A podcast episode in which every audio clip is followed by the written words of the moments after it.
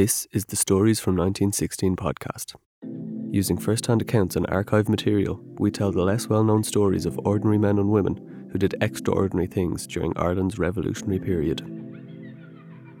William X. O'Brien was a significant figure in the early Irish socialist movement. Born in Clonakilty in West Cork in 1881, he moved to Dublin at 16 and immediately became involved with the socialist movement, and most notably, James Connolly's Irish Socialist Republican Party, the ISRP. He was also a key force in James Larkin's Irish Transport and General Workers Union, the ITGWU, and in 1909, the three of them, O'Brien, Connolly, and Larkin, founded the Irish Labour Party. O'Brien was a key player in the Dublin lockout, which led to 25,000 striking workers in 1913 and the formation of Connolly's Citizen Army.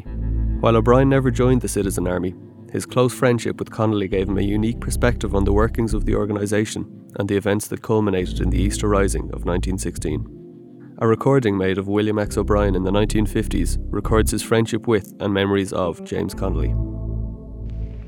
Connolly's part in the insurrection of Easter week 1916 is well known. He had no illusions about the prospects. As we parted in Liberty Hall shortly before noon on Easter Monday, he whispered to me, We are going out to be slaughtered. I was very surprised and asked, Is there no hope? He replied, None whatever. Yet I never saw him look happier or more satisfied. O'Brien didn't take an active role in the rising, although he was around the streets of Dublin and met Connolly on a number of occasions during the week. During the fight, he was wounded but he insisted upon continuing in command, having a bed made among the fighters in the General Post Office. He was in great pain when the surrender came and suffered a great deal. He was too weak to write his endorsement on the order for surrender signed by Pearse. Yet, when he was given the document to sign, he made a material correction in his terms by inserting the word only. This can be seen in his handwriting on the published facsimile of that famous document. He had no illusions as to his fate. He faced the end fearlessly. When asked if he would pray for the firing party, waiting ready to execute him, he replied, I will pray for all brave men who do their duty according to their lights. That was the Connolly I knew. Brave, human, even humorous.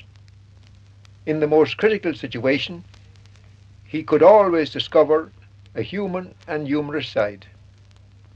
During the war period, I drew his attention to the fact that the Dublin correspondent of the London Times stated that practically every public building in Dublin displayed recruiting posters, with the exception of Liberty Hall and Trinity College. His comment was, two well known seats of learning. It is well known that Connolly was responsible for the method of street warfare adopted in Dublin during Easter week. He had lectured on this subject frequently.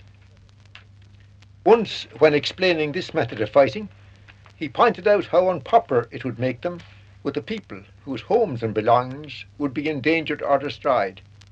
But, he added, never forget that if we succeed, all our sins will be forgiven. If we fail, all our virtues will not save us from the gallows.